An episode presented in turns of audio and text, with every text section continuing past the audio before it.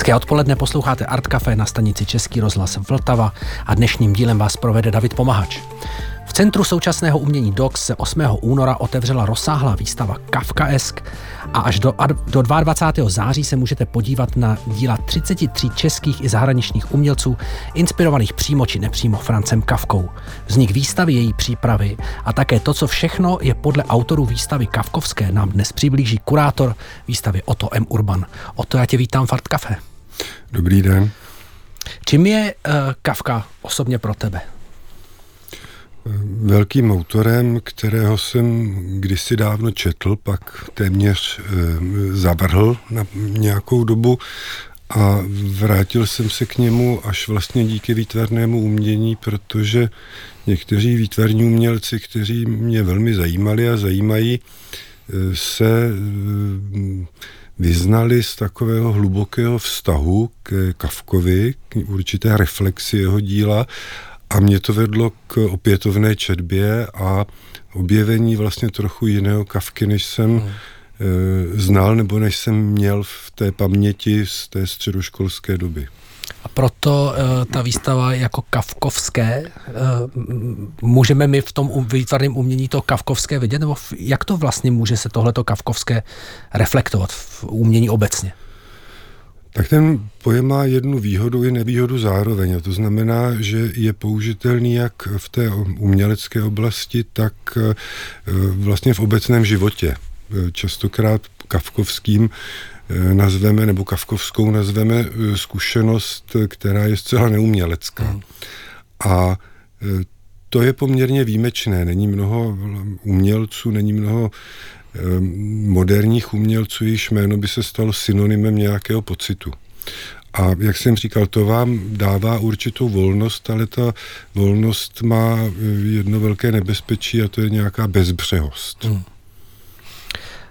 Vernisáž proběhla v sále DOX+, který je vlastně docela velký, já nevím přesně, jakou má kapacitu, ale ten sál byl úplně plný. Vy jste museli i výstavu otevřít trošičku dřív, protože se tam všichni ty lidi nevešli. Čekali jste takhle velkou návštěvnost? Čekali jsme větší návštěvnost. Ono se jednalo v podstatě o první vernisáž, která byla zcela otevřena veřejnosti v DOXu, nebo respektive druhou, ale ta předcházející byla spíš takovým jako testovacím pokusem. Čekali jsme větší návštěvnost už podle reakcí, které byly hlavně na sociálních sítích před začátkem výstavy, ale že bude tak velká, jsme nečekali. V rámci té vernisáže byl koncert Moniky Načevy a Tomáše Vtípila. Jak tohleto zapadá do kafkovské atmosféry? Ta vernisáž měla dvě hudební složky, tou první byl Agon Orchestra a Monika Načeva do té vlastně jakoby dramaturgie toho večera spadá tím, že sama některé Kafkovy texty zhudebnila a to pro nás bylo vlastně tou inspirací pro to jí vyzvat. A my tady tu první ukázku máme, je to spolupráce Moniky Načevy a Tima Wrighta ve skladbě Všechen čas.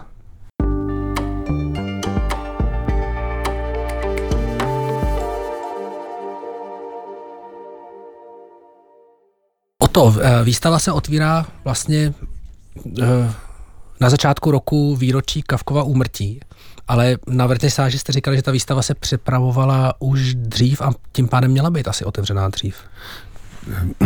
Ta výstava má takový jako neoficiální podtitul Každý má svého Kafku. Je to parafráze závěru jedné takové slavné eseje o Edgaru Allanu Poeovi. A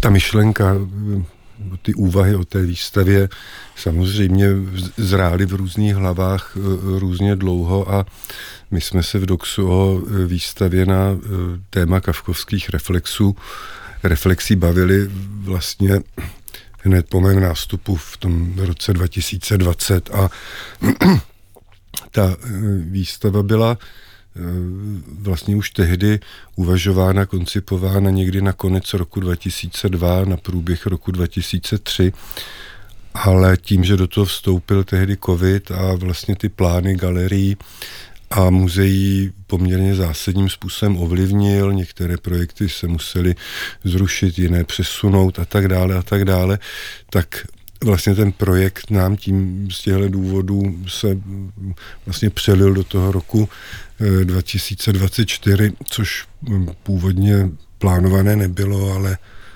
ta situace se tak vyvinula.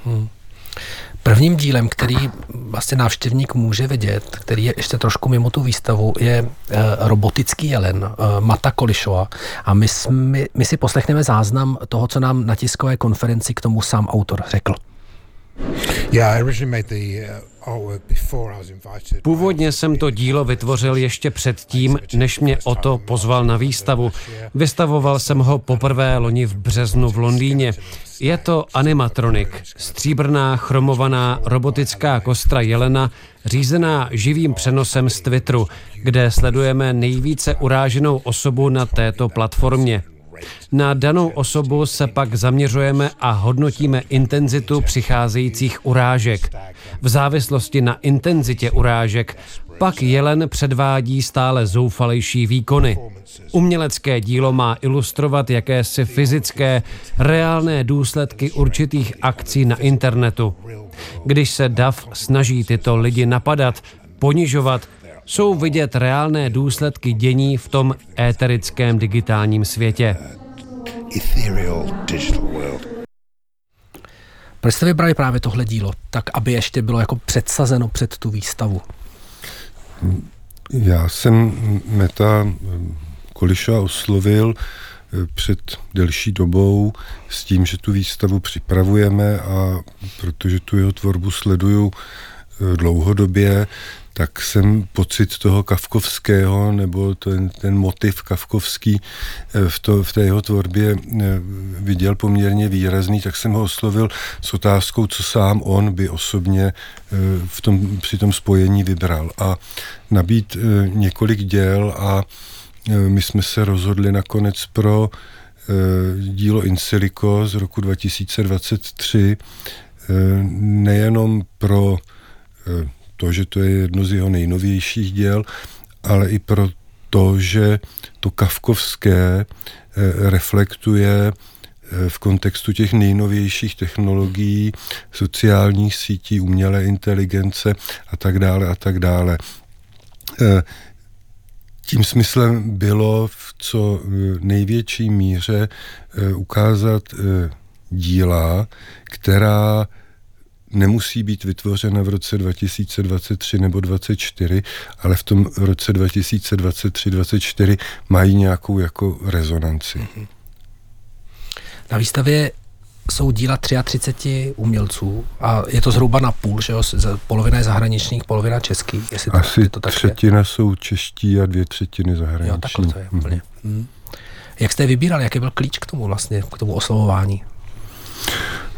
V pozadí byly poměrně jako dlouhé, rozsáhlé, někdy bouřlivé diskuze, které jsme měli s Michalou Šilpochovou a s Leošem Válkou z DOXu, kteří byli spolu kurátoři, a v těch diskuzích jsme si nějak jako formulovali ten náš pohled. On se v některých bodech jako shoduje, v některých se vlastně zásadně liší, což si myslím, že bylo ve prospěch té věci, že není monotónní, že ukazuje určité různé, někdy odlišné pohledy a názory, a vlastně to vytvořilo určitý klíč pro ten finální výběr, protože autorů, umělců, umělkyň, kteří se Kafkou zabývali nebo zabývají, je opravdu velké množství.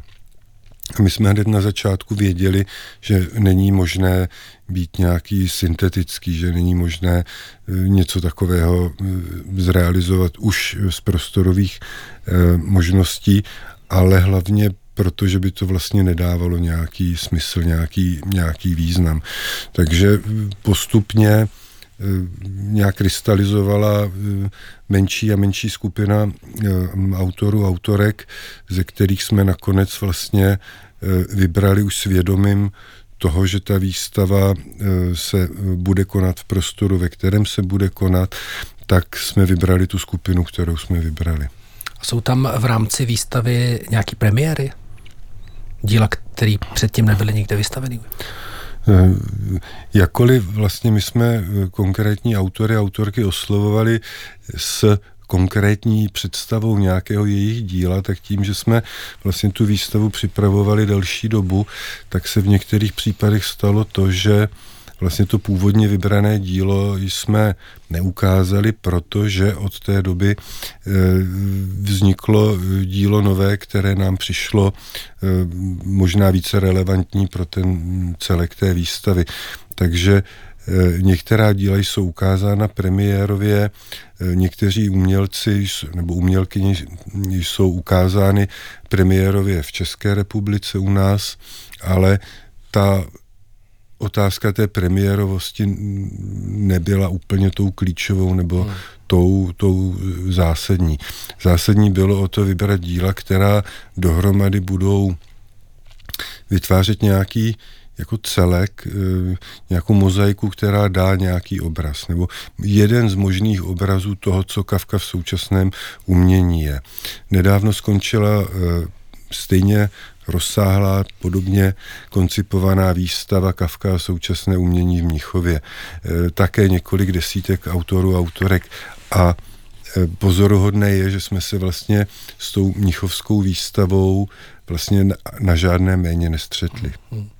Na výstavě je zastoupeno víc mužů než žen. Je tohleto vůbec otázka, nad kterou kurátor přemýšlí, když výstavu připravuje?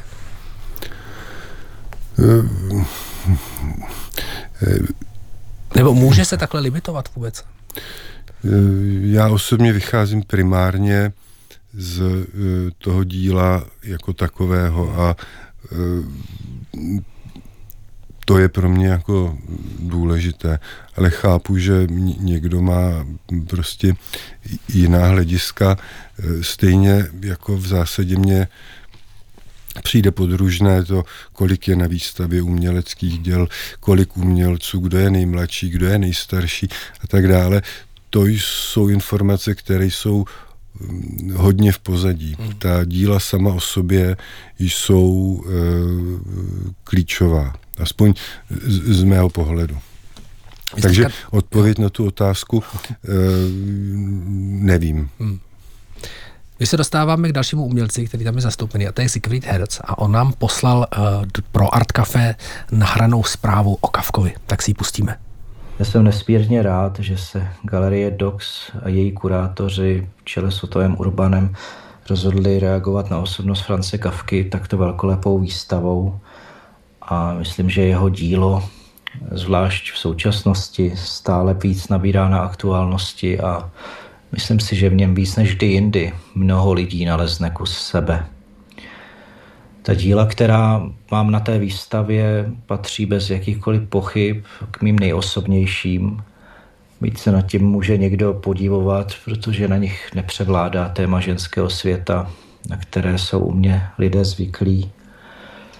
A ten privátní charakter děl je dán tím, že jimi reaguju na Kafkův dopis otci a na jakousi propast mezi otcem a synem, kterou znám důvěrně do hloubky z vlastní zkušenosti. V tomto smyslu je vlastně pro mě Kafka víc než spřízněnou duší. A na té výstavě je zároveň také zastoupen ještě obraz s názvem Autoportrét jako strom, který je ale tak natolik výmluvný, že jsem přesvědčen, že nepotřebuje vůbec žádný výklad a dokáže obstát bez jakékoliv poznámky. Je mi určitě ctí, že můžu být zastoupen na takové výstavě o autorovi natolik blízkém a s autory jich si velmi vážím. Se Siegfriedem Herzem vlastně Dox spolupracuje dlouhodobě a říká se, že ty si ho objevil. Co je na něm výjimečného?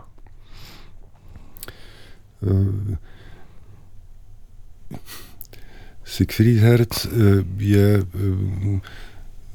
ryzí umělec. Je to člověk, který pro své umění žije, který mu je plně odevzdán a není v tom nic vyspekulovaného. A když jsem se s jeho dílem setkal a pak s ním osobně, tak jsem si ho proto začal velice vážit a jsem rád, že můžu sledovat jeho vývoj, jeho tvorbu a on byl jeden z těch, kteří v tom prvním výběru figurovali, protože pokud si pamatuješ některé jeho díla, celou řadu jeho děl, tak určitý pocity, které můžeme označit jako kafkovský, jsou tam jako hluboce silně zakořeněný. A celkem jasně čitelný vlastně. Takže to byl ten příklad toho, té premiéry, o které jsme mluvili, kdy jsme měli z jeho díla vybraný poměrně velký soubor, ale tím, že jsme se o tom bavili s víc než ročním, ještě delším předstihem, tak on se nakonec rozhodl vytvořit vlastně úplně novou sérii, která reprezentuje právě Kafkův portrét, portrét Kafkovy matky, sester a portrét otce. A ty obrazy jsou v různých technikách a v různých formátech a i to hraje vlastně ve vyznění celé té série velice důležitou roli, protože ten otec, to je ten největší formát, to je ten největší obraz a rozehrál v tom cyklu vlastně zajímavou hru i tím, že do něj vložil svůj autoportrét, jmenuje se ten obraz autoportrét jako strom, který z toho vlastně vnějšího pozorovatele vytváří z toho autora vlastně někoho, kdo se stává součástí toho, té série i toho problému. A to je to, o čem on vlastně v tom cyklu i hovoří. On nehovoří, on reinterpretuje Kafkův vztah k otci, ale hovoří o svém vlastním vztahu k otci. My tu máme další hudební ukázku. Máme tu Davida Lynche, skladba se jmenuje The Ballad of Hollis Brown a David Lynch je také jedním ze zástupců na výstavě a o tom si řekneme po písničce.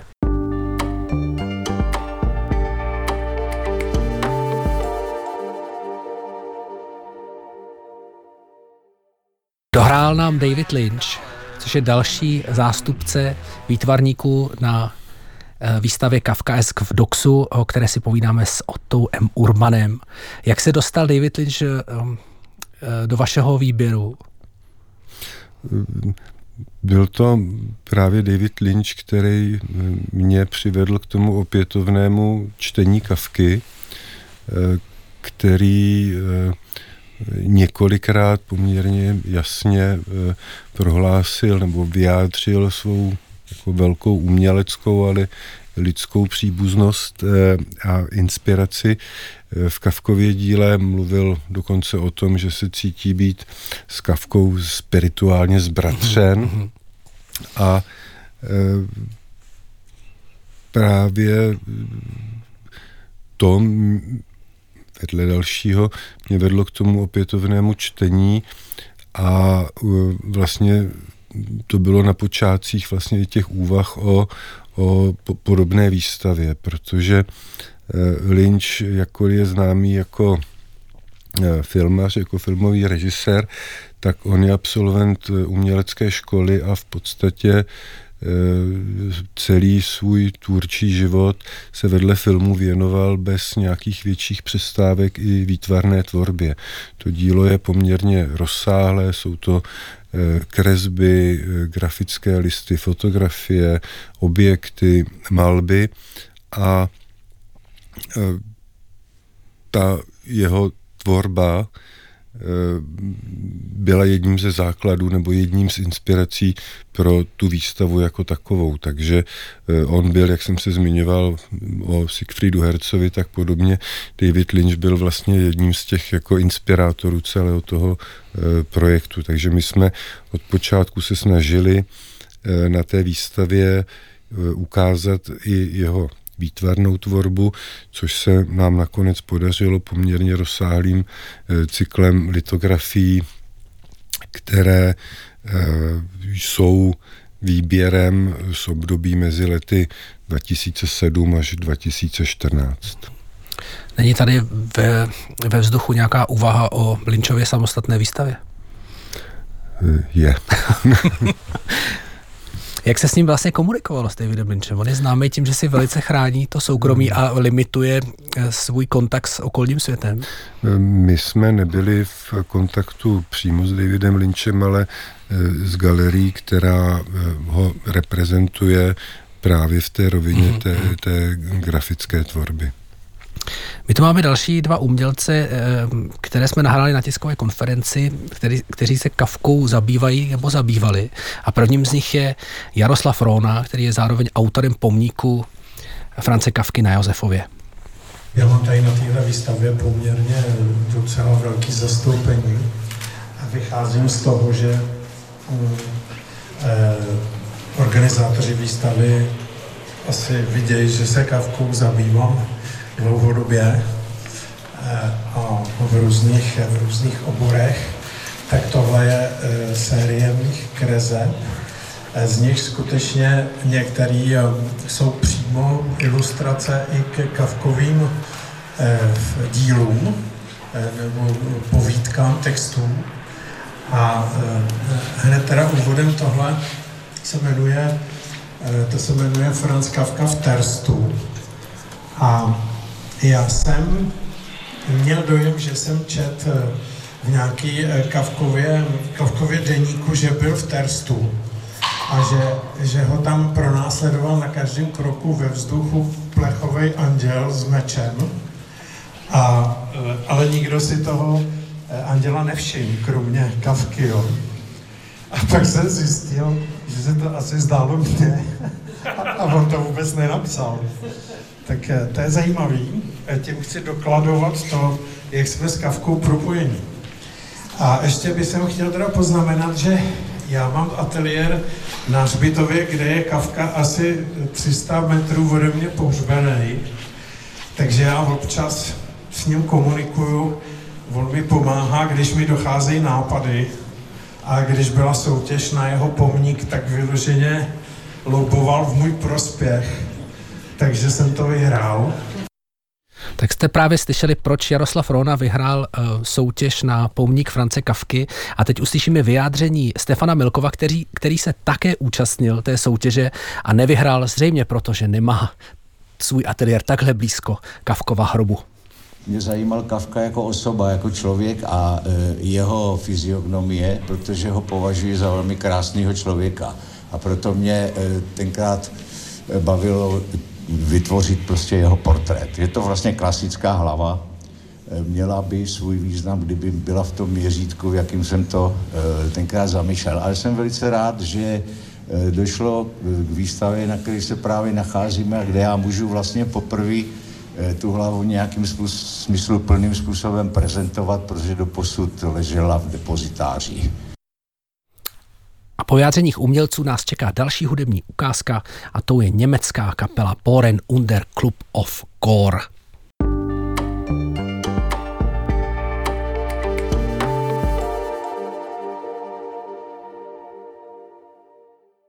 Posloucháte Art Café a se mnou ve studiu je kurátor Otto M. Urban. Ty si zároveň vybral pro dnešní pořad hudbu. Tak mi řekni, co je na téhle německý noir jazzový kapele Kafkovskýho. Já, když jsem vlastně uvažoval o tom, jakou hudbu vybrat, tak jsem se speciálně zajímal o to, co byl vlastně Kafkův vkus, nebo jakou hudbu on měl rád, protože jsem si uvědomil, že jsem vlastně při všech těch, při celé té četbě svý, ale i při četbě o Kafkovi na nic nenarazil a vlastně to znamená, že my nevíme, jakou hudbu měl Kafka rád. Velice často se dokonce v těch textech objevuje názor, že Kafka jako byl amuzický na rozdíl od Maxe Broda, který propagoval Leoše Janáčka, tak vlastně nevíme o tom, kdo by byl Kafkův jako oblíbený skladatel, nebo takže tam vlastně nebyl nějaký záchytný bod, takže já jsem vyšel trošku z té lynčovské atmosféry, o které jsme hovořili, a vybral jsem tuhle skupinu, protože ji vlastně mám rád. Další zajímavou věcí podle mě na výstavě, kterou jste připravili, je to, že popisky k dílům jste tentokrát nepsali vy jako kurátoři, ale zadali jste to vlastně samotným umělcům. Jak je tohleto důležitý? Tahle ta změna?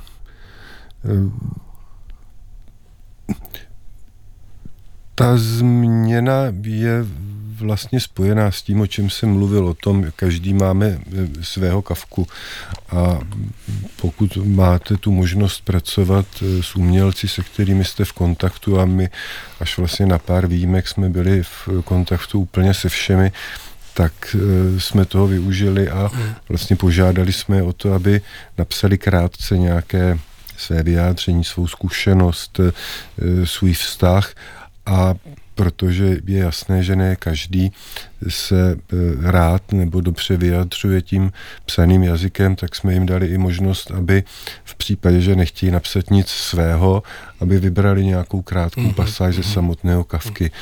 Nám přišlo od počátku důležité, aby to slovo v té výstavě, jakkoliv je to výtvarná výstava, aby zaznělo, protože přece jenom je to výstava o spisovateli, o člověku slova, a to spojení mezi slovem a obrazem je vlastně principiálně v DOXu něco, co nás zajímá i v dalších projektech.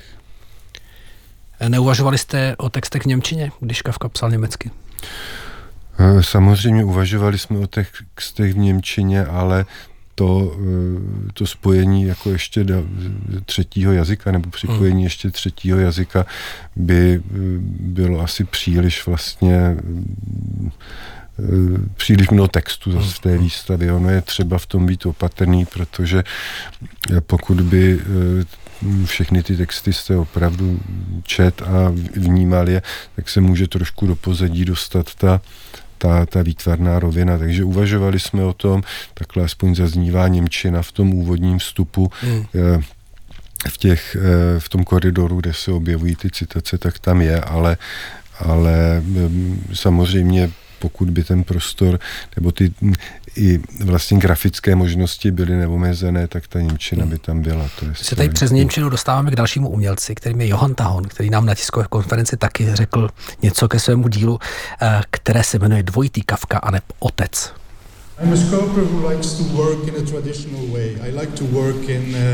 Jsem sochař, který rád pracuje tradičním způsobem. Rád pracuji s tradičními materiály. Rád jsem v úzkém kontaktu s dílem, které vytvářím. Je pro mě velmi důležité dotýkat se, cítit a naslouchat materiálu v ateliéru. A druhá část, která je pro mě důležitá, je psychický stav můj i ostatních lidí. Velmi mě zajímá, co lidmi a umělci hýbe. Vždy, když vidím umělecké dílo, ptám se, proč umělec vytvořil tento objekt? Proč bylo potřebné? Tak jsem to udělal i s kafkovským dílem. Pořád si říkám, co se s tím člověkem stalo? Jaký byl jeho psychický stav? Pak už pro nás nemusí být překvapivé, že Kafka napsal tento velmi emotivní, hluboký, zásadní, důležitý dopis svému otci. Je to něco velmi univerzálního, co se týká nás všech. Pro mě to byl bod, kdy jsem se zastavil v přemýšlení o Kafkovi. Cítil jsem tu osamělost, cítil jsem tu nemožnost být sám sebou ve spojení s rodinou, ve spojení s náboženstvím, ve spojení s celou společností. Právě o této osamělosti je moje socha. A myslím si, že je to něco univerzálního pro všechny lidské bytosti. Není to podstatné jen pro umělce, ale pro nás všechny. Je to právě ta existenciální součást umění a bytí člověka na této planetě v této době.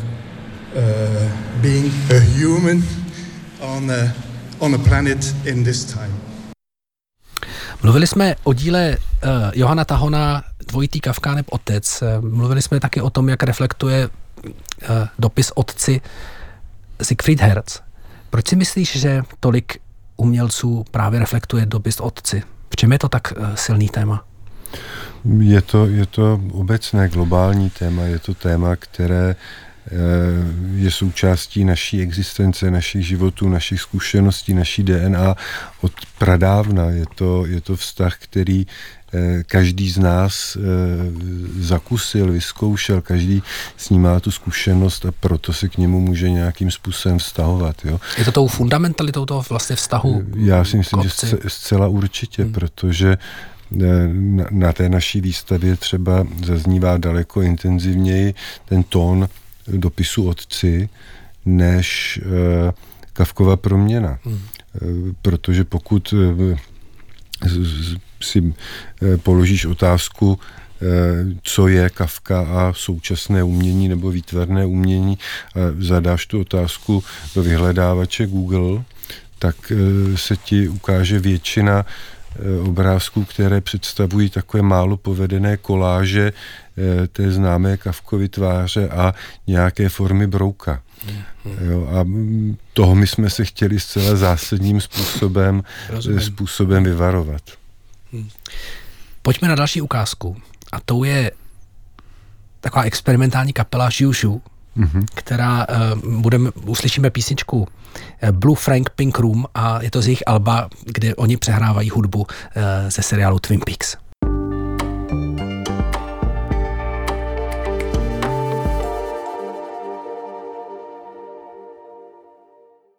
To mě zaujalo, na vernisáži jste mluvili o tom, že se cítíte víc předkladateli než kurátory. Jak tomuhle rozdílnosti termínů můžeme rozumět? Já jsem se s tím osobně s tím pojmem kurátor nikdy nezžil. Já jsem vystudoval dějiny umění a vlastně díky této znalosti jsem se postupem času dostal i k přípravě výstav a myslím si, že nemůžete být kurátorem výstav výtvarného umění, aniž byste byl historikem umění, aniž byste měl tu znalost, ale je to můj osobní názor a když vlastně o tom, co děláte, uvažujete, tak vlastně uvažujete nebo dojdete k tomu, že to, co vy vytváříte, je že svůj vlastní výzkum, bádání, studium předkládáte veřejnosti, že dáváte do toho nebo umožňujete ve veřejném prostoru zaznít některým jako výtvarným pohledům nebo názorům nebo směrům a tím, že je to veřejné, tak vlastně to gesto dáváte v určitým způsobem v plén a necháváte to na tom divákovi samotném, jestli to přijme nebo nepřijme. A protože to další nějaké třeba teoretické zhodnotění díla, nějaké analýzy a tak, to je samozřejmě v pořádku, ale je to trošku něco jiného. Tam to předložení toho, aby veřejnost měla volný přístup k určitým informacím, je to, co si myslím, že je to klíčové. Proto spíš, a to byla trošku je samozřejmě na té vernisáži nadsázka, ale opravdu se spíš připadám jako, ono to máte v literatuře, je překladatel nějakého díla. Někdo, kdo svojí jazykovou znalostí literární umem převede tvorbu jiného autora do jiného jazyka. Překládá. A mě vlastně svým způsobem ta profese toho, kdo zveřejňuje výtvarná díla veřejnosti, že předkládá té veřejnosti, tak je vlastně něco podobného. My tu máme další dva záznamy. První bude Martin Gerbos. do jehož promluvy na tiskové konferenci krásně zasáhlo dílo dalšího vystavujícího, kterým je Pavel Bichler. V podstate si uvedomujem, že trošku taká kacírská veta, že v istých situáciách nechce mať s Kafkom vôbec nič spoločné. A to preto, že zdá sa mi, že Kafku riešime všetci, aj keď to nechceme.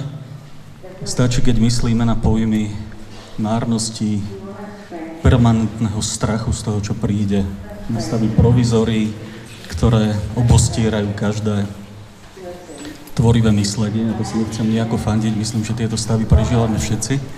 Takže už len preto je Kafka podľa môjho presvedčenia bytostne prítomný vo všetkom, čo robíme, a nemusí to byť malba. Môže to byť literatúra, môže to byť hudba.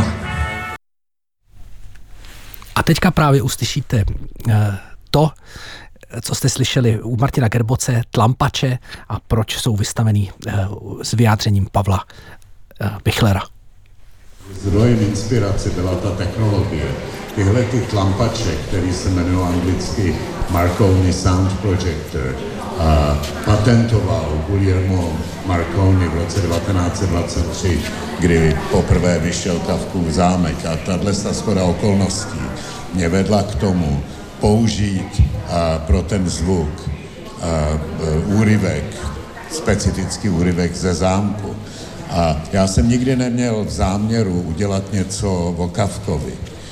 Můj záměr bylo udělat něco s tím konkrétním textem, který tam používám, a ten úryvek, jen abych vám to jako velice zhruba přiblížil, pochází z první části zámku, kdy ta hostinská vysvětluje zeměměřiči K, že ona ani zbytek vesnice s ním žádný problém nemají, ale že on problém má, protože je cizinec.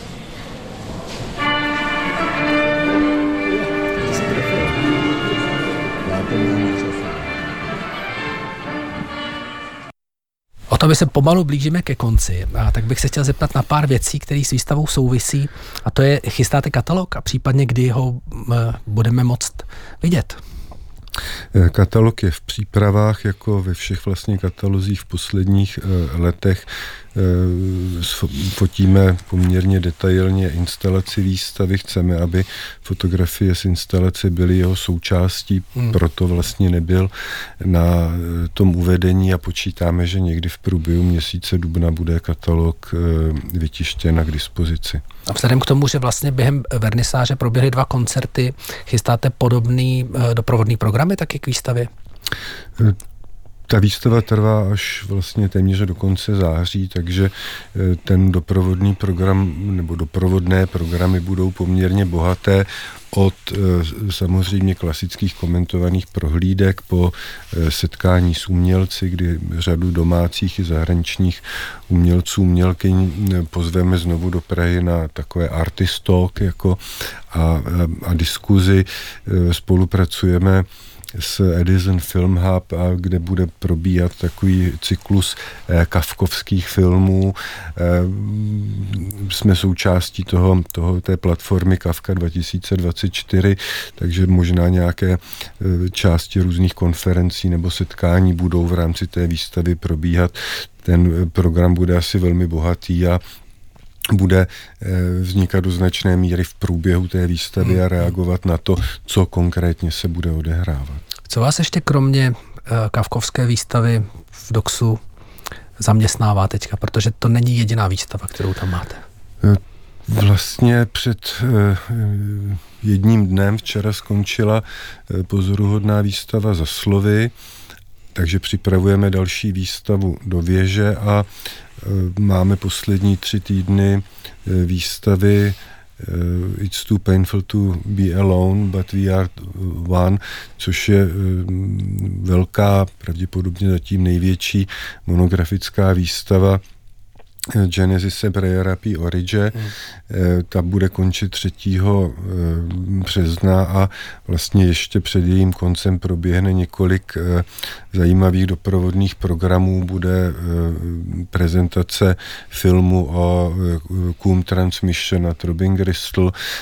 Přijedou někteří jako mezinárodní badatelé, kteří se tvorbě Genesise Brejerapi Orige věnovali a věnují. Takže ještě chceme dotáhnout tento projekt a pak samozřejmě jsou v průběhu letošního roku ještě v plánu další výstavy, které nevím, jestli chci teďka, nebo má smysl teďka prozrazovat, ale ten program bude poměrně bohatý. Tak jsme úplně na konci. Mým hostem dneska byl kurátor Otto M. Urban. Děkuji posluchačům za poslech. Mějte se moc hezky. Já jsem David Pomahač a přeju krásný večer s ostatními programy Vltavy. Děkuji, nashledanou.